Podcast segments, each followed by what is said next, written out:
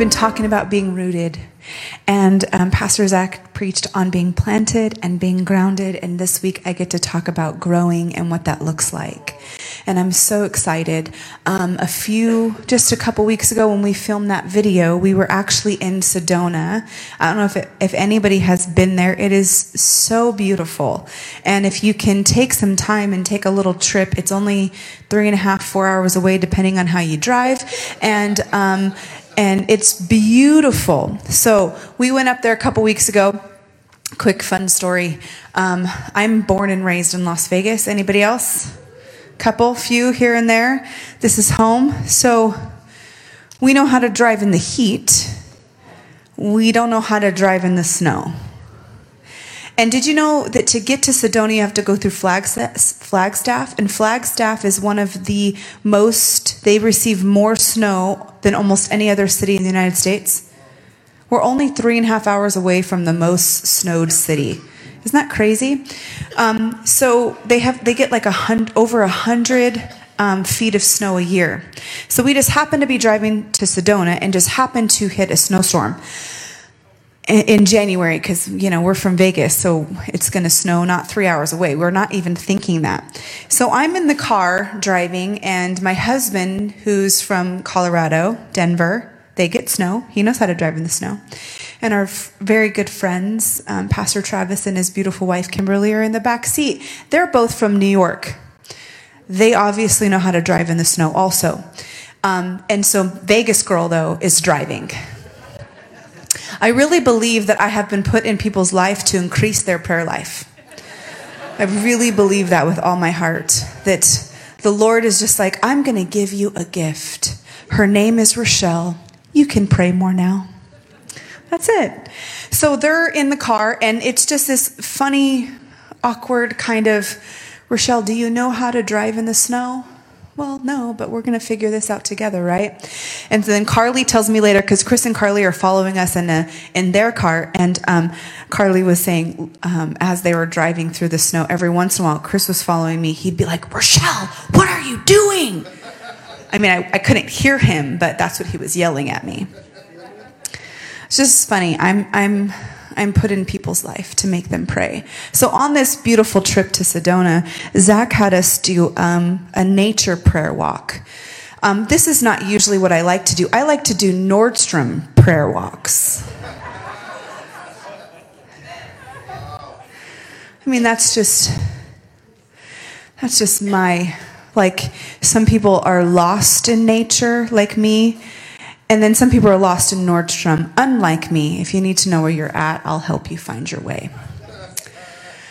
So we did this prayer walk, and, and he wanted us to all kind of take our turn and, and just pray and just spend some time with the Lord. And, and all the cute other people on our trip, Travis and Kimberly were together, and Chris and Carly are together. And my husband's like, I'm going to go be with Jesus. And he leaves me alone in the snow.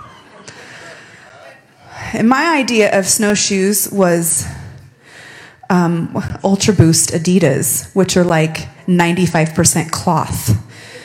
So I'm walking in the snow, my feet are soaking wet, my white Adidas. I don't know if you know this, but if you're walking in the snow, don't walk in white shoes. You would think that that makes sense, but somehow it makes your shoes all muddy. So I think that like the water underneath or something. So my white shoes are no longer white, my Adidas are no longer dry, and I'm walking and praying with Jesus. Praise the Lord. At least it was beautiful. And I just begin to pray for us as a community and what God has done in and through this beautiful community. We've been doing this 11 years church. Some of y'all been with us the whole time. Some of you guys just gone on board. Lord have mercy, it's been a ride. Beautiful, lovely ride. I wouldn't take back one day of it. And I was like, God, what are you saying? What are you saying about us as a church? What are you? And he says, This is what he said to me. What started out as David in the cave of Adullam has become an oasis in the desert. And so that's what I want to talk about this morning. What does that mean for us as a community as far as growing with the Lord, growing in this house, and growing in ourselves, in our relationship with God? What does it look like to go from the cave to an oasis? Now, I don't know if you know this, the story of David in the Bible. Oh, I thought my computer shut off. I was going to cry.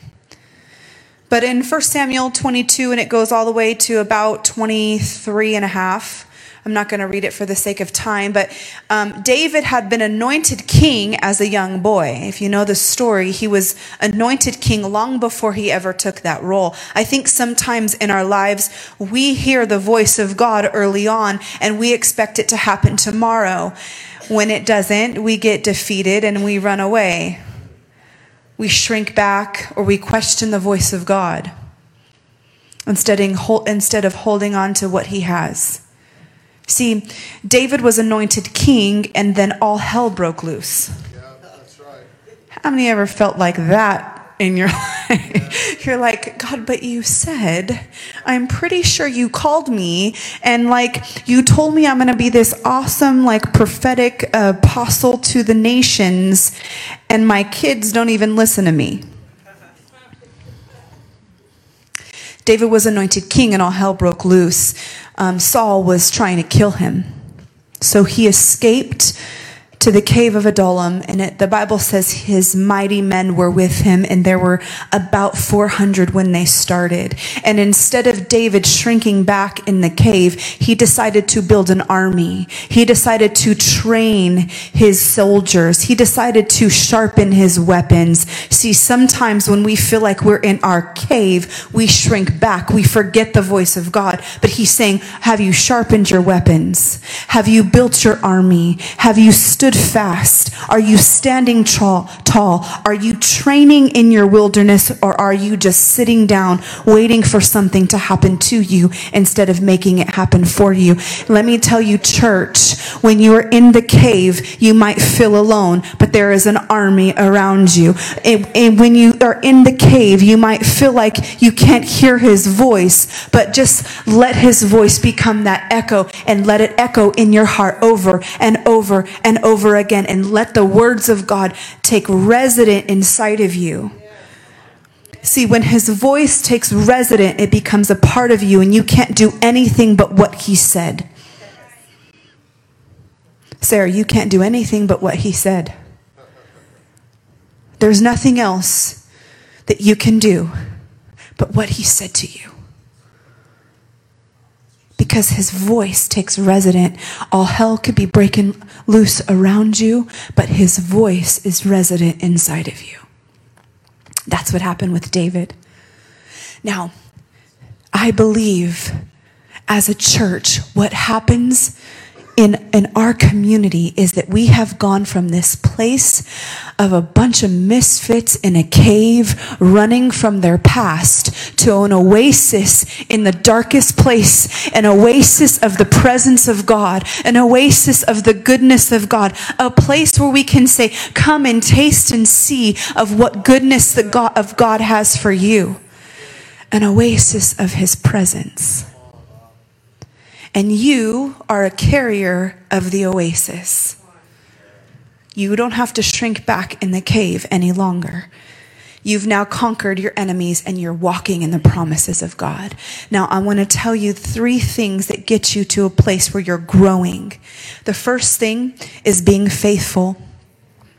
Now, when we think about faithfulness, sometimes we think about some sort of action. I must be faithful. And um, I use this as an example to in a marriage. If we held faithfulness as the highest standard in a marriage, we would kind of be missing it. Say I didn't honor my husband or love him or cherished him or showed him my love for him, but I'm like, well, I'm faithful. Ah, I didn't cheat on you. That wouldn't make for a great relationship. See, the faithfulness I'm talking about is the faithfulness that comes from a place of honor in our heart for God. The faithfulness I'm talking about is when we honor the Lord so much that I have to do what He said. I have to heed His voice. My yes has to be yes because I have to be faithful to the one that I honor. See, David's mighty man had honor in their heart and they stuck with him till the end. There's one verse, and there were three specific men that they called his mighty men, I think, and, and one of them actually killed 800 of their enemies in one battle. One man killed 800. I'm that guy on my side. But they stuck with him till the end. It's so funny because um, when you're a pastor of a church and, and people come to you and, and they'll say things like, Man, I've been looking for this church my whole life. And then they're like, I'm with you. I can preach, I can teach, I can they tell you all the things they want to do and all the, the things they want to be in your church and and and then, you know, they hit one little tiny bump and it's like God changed his mind. I'm like, I'm pretty sure God didn't change his mind. You did, but I'm not going to hold it against you. Sometimes honor is our yes being yes. Because I will value my word above my circumstances. I'll honor the word of the Lord above what I'm feeling in the moment. Because let me tell you, in 11 years, sometimes I wasn't feeling church. Wasn't feeling like being a pastor's wife today. I'll tell you this funny story. I told my husband, I'm not going to be too transparent because it'll just freak everybody out, but a little transparent. I remember this one. We used to have Tuesday night prayer. Um, this is a weird thing to me because um, why would a bunch of people want to come to pray for like two hours? It's so weird. But they did, they came. so I remember one, I, I come and I'm just having a bad day and a bad week and you know, show up to Tuesday night prayer and I walk in and, right, I'm the pastor's wife, mind you. Okay, that's supposed to mean something to everybody in this room. I'm the first lady.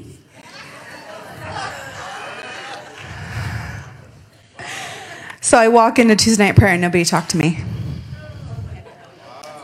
And I'm just standing there with this attitude. So then I left. My husband calls me. He's like, What did you do? I'm like, I went home. I don't even want to be there.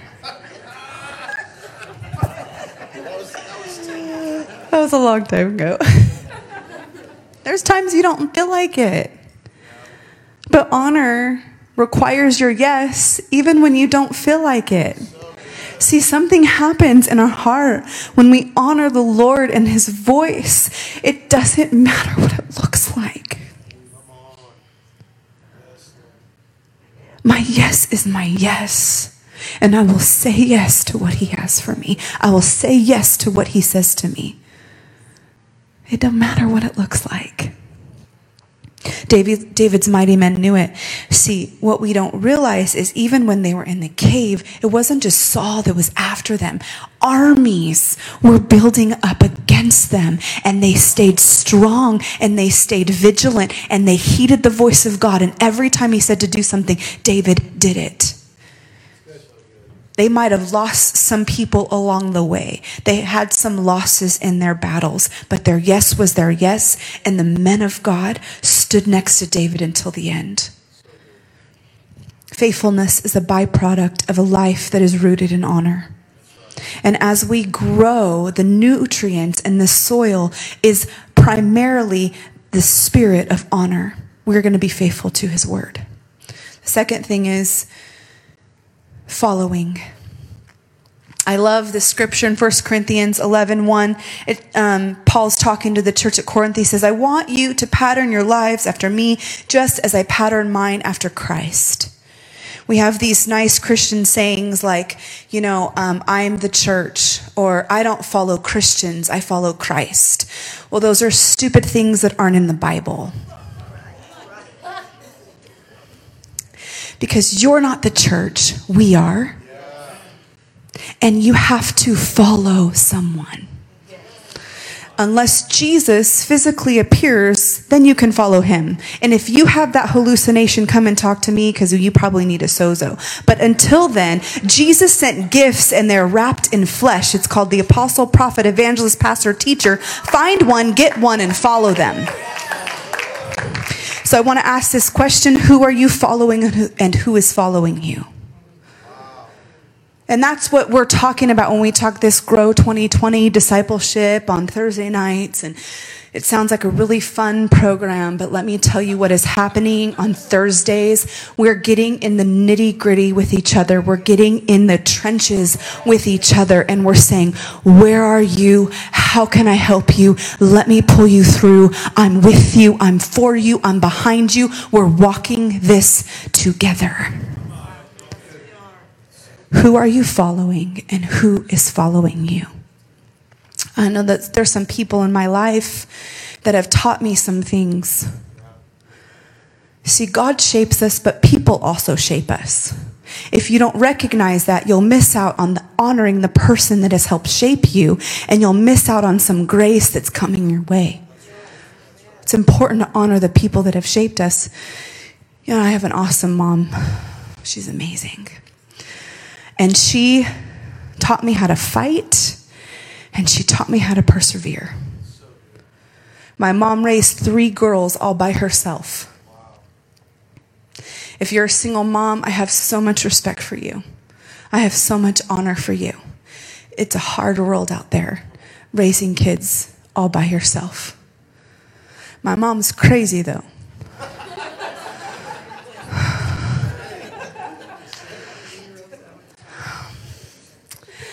I never, ever spent the night at any of my friends' house. Ever. Especially if there was any kind of male in the house at all. It was like, no, uh uh-uh, they can spend the night at my house. So all my friends had to spend the night at my house. And let me tell you, every single one of those sleepovers ended in a prayer meeting because my mom is crazy. I'll still run into people from like middle school and high school. They'll be like, hey, I remember your mom. It's like, what? She's that crazy prayer lady. Like she prayed that. I remember running into this guy and he was like, like not a great person and but she found him on the street one day like and he's like i remember your mom she prayed for me i like prayed that prayer i never forget that prayer i prayed she made everybody pray the salvation prayer. Every person. I don't know how many it stuck with, but everybody prayed the spiritual, the, the prayer of salvation. She used to like have these different tongues. If you pray in tongues, you'll understand what I'm saying. We'd be like at a gas station. I'll know when danger's coming because they'd be like,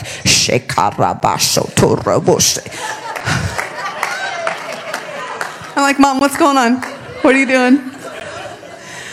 And she'd be like just praying. And it's like danger. It's like, all right. A few times she'd be like, watch. She'll mess with people that are like demon possessed. Just watch. And they're like, and they freak out. You see that? You see that? Watch again. And they're like, the, I'm like, Mom, can you just go like pray for the person? Like set him free or something? Like, I don't know. I feel bad for my kids because they're just like it's they're getting raised just like how I was. I can't go anywhere without knowing somebody, and I couldn't when I was growing up either. And if I didn't know somebody, my mom made it a point that we we got to know somebody at every single excursion in our life. It's like she's praying for somebody or they know her. And so it's like everywhere we go, we have to stop. It's so embarrassing. And now I do it to my kids. So my mom taught me how to fight. My mom taught me how to be strong. My mom taught me how to never give up, never let go, and love her kids well. This other awesome lady in my life, um, my husband got invited to this 24 elders thing in, in, Dallas, and where this pastor, Larry Titus, brought 24 men of God, and he's like, I'm going to pour into them. And of course, I'm like, I'm going. Like, you're going, I'm going, I get to go. I know he didn't ask me, but I'm going to go. We're one flesh. So I go and I get to sit with um, Debbie Titus, and and she began to talk about things like, if your home is out of order, it's your fault. To the ladies, I'm like, excuse me, it takes two. It's probably his fault. And she said, the wife is responsible for the climate of her home. The wife is responsible for the peace in her home. The wife is responsible to, to uh, shape the children, and the husband shapes his wife. The husband is head of the wife, but the wife is head of the home. And it, my authority totally shifted. Just one, just one conversation. And I was like, I'm pretty sure you're misinterpreting scripture because I've never heard it like that. And so she opens up the Bible and it's like, the wife's the head of the house, the husband's the head of his wife. And we just skip that part, ladies. Wait for dad to come home to discipline the kids. Wait for dad to come home to set things in, to set things right. Wait for dad to come home to put things in order. You wonder why he don't want to come home. Moving on. Marriage is the best thing that's ever happened to me in my entire life. The best thing that has ever happened to me, except the first two years. I feel like if you get through the first couple years of marriage, you've already like accomplished Mount Everest. It's just smooth sailing after that. I mean, not always, but most of the time. It's just that first couple years. So when we first got married, we would go to church together, like a good married couple. And we'd drive in the same car, like most people. Um, and my husband had to pray in tongues the entire ride to church, the whole way dude, do you know we're going to church? Like, you can literally pray when we get there. No, he has to pray the whole entire time. So I used to get so frustrated. I would watch, like, if he took, like, the long way, and I'd be mad. you miss a light. You, sh- you could have cut that person off, and then you'd make the light, and then we'd be there faster. And I wouldn't have to listen to you pray the whole entire freaking time. And my heart started to change. And honor in my heart began to build. And then we'd pray together. Then our heart would become one as we went to church. Now we take separate cars. my husband taught me how to pray. My husband also taught me how to love people well.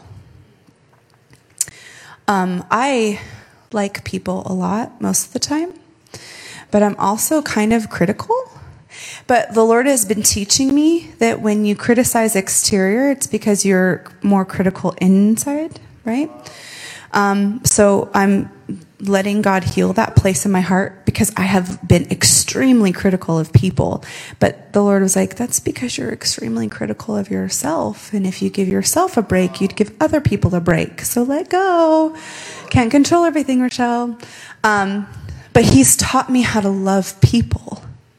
He's taught me how to see the gold, how to see the best in people, how to really honor people. That's something my husband's taught me. And I share this with you guys because I want you to see the people in your life that have taught you to be better. The people in our life, like Paul, who said, Pattern your life after me as I pattern mine after Christ. We have to see the people in our life that God is saying, follow them.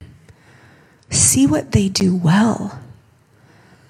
You know, I can look across this room and think of people in my life that do lots of things well, and I can hear the Lord saying, follow them. The things that we need in our life from people are correction, guiding, people to teach us what God is really saying, what the Word of God is saying, equip us, lead by example. If you don't have a strong marriage, find a marriage that's strong and get with them. Your kids don't serve the Lord, find a mom that's raising her kids right and go find out what she's doing right. You're not having success on your job, find an entrepreneur who knows how to make money and go stay with them. Go, go learn from them. The minute you think you know everything is when you stop growing. The reason why we're not growing and moving is because we stop thinking we need to learn. The sign of maturity is when you say, I don't know it all. You know, the most immature people, um, I'm not going to say them, but, you know, like teenagers and young adults, literally have everything figured out and le- can learn nothing. Not all of them. But that's a sign of immaturity. And in the church, sometimes we feel like, I have it all together. I have it all figured out. You can't change my theology. I know everything. I read the Bible every single year. The minute you stop being a learner is when you stop growing. The last thing, and I'm going to close with this, is we become fruitful. When we're growing, we become fruitful. Luke chapter 6 in the Passion Translation, it says, You'll never find choice fruit hanging on a bad, unhealthy tree. A rotten fruit does not hang on a good, healthy tree. Every tree will be revealed by the quality of the fruit that it produces. Figs or grapes will never be picked off thorn trees, and people are known the same way. Out of the virtue stored in their hearts, good and upright people will produce good fruit. But out of the evil hidden in their hearts, evil ones will produce what is evil. This is the key of this verse. For the overflow of what has been stored in your heart will be seen by your fruit and will be heard in your words. What is your overflow? I don't want my Christian life to be based on what I do behind a microphone. I want it to be based on what I do at a table.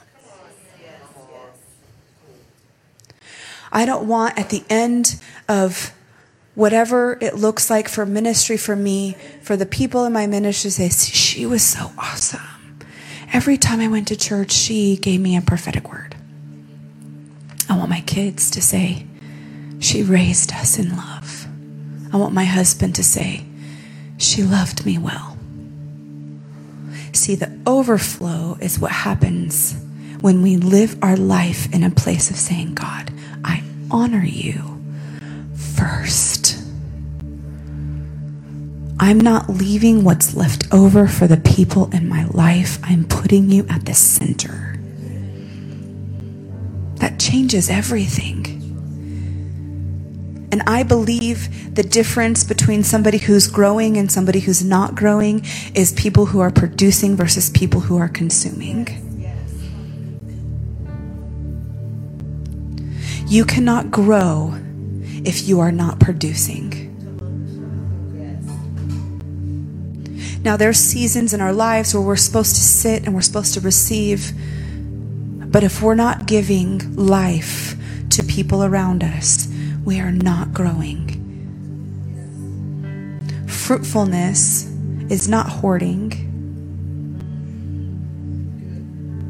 fruitfulness is producing.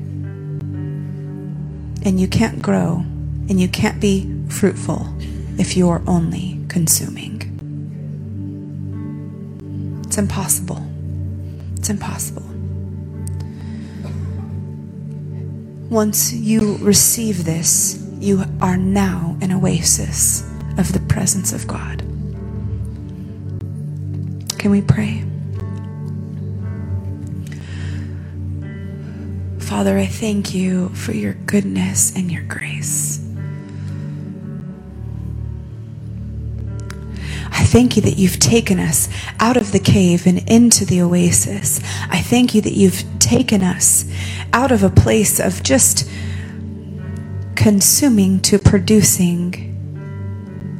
And I pray that in our hearts, as your church, as your people, we would understand the responsibility it is to be an oasis of your presence.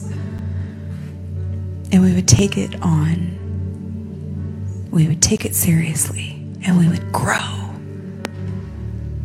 We would grow and flourish as we are faithful, as we follow, and as we bear fruit. In Jesus' name.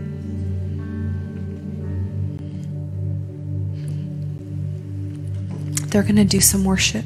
So if you want to just sit and soak or come to the altar, there's going to be time for that. And there's such a a weighty glory in this room of just his presence. So I encourage you, if you can, stay a few minutes.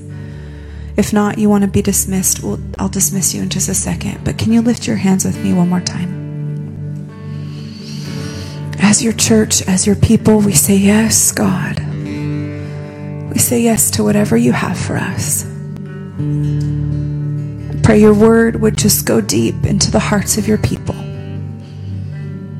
Wholeness, healing, restoration, refreshing in your presence. In the name of Jesus, we pray. If our prayer team can make themselves available, if they can. I love you. You're dismissed. Go in grace.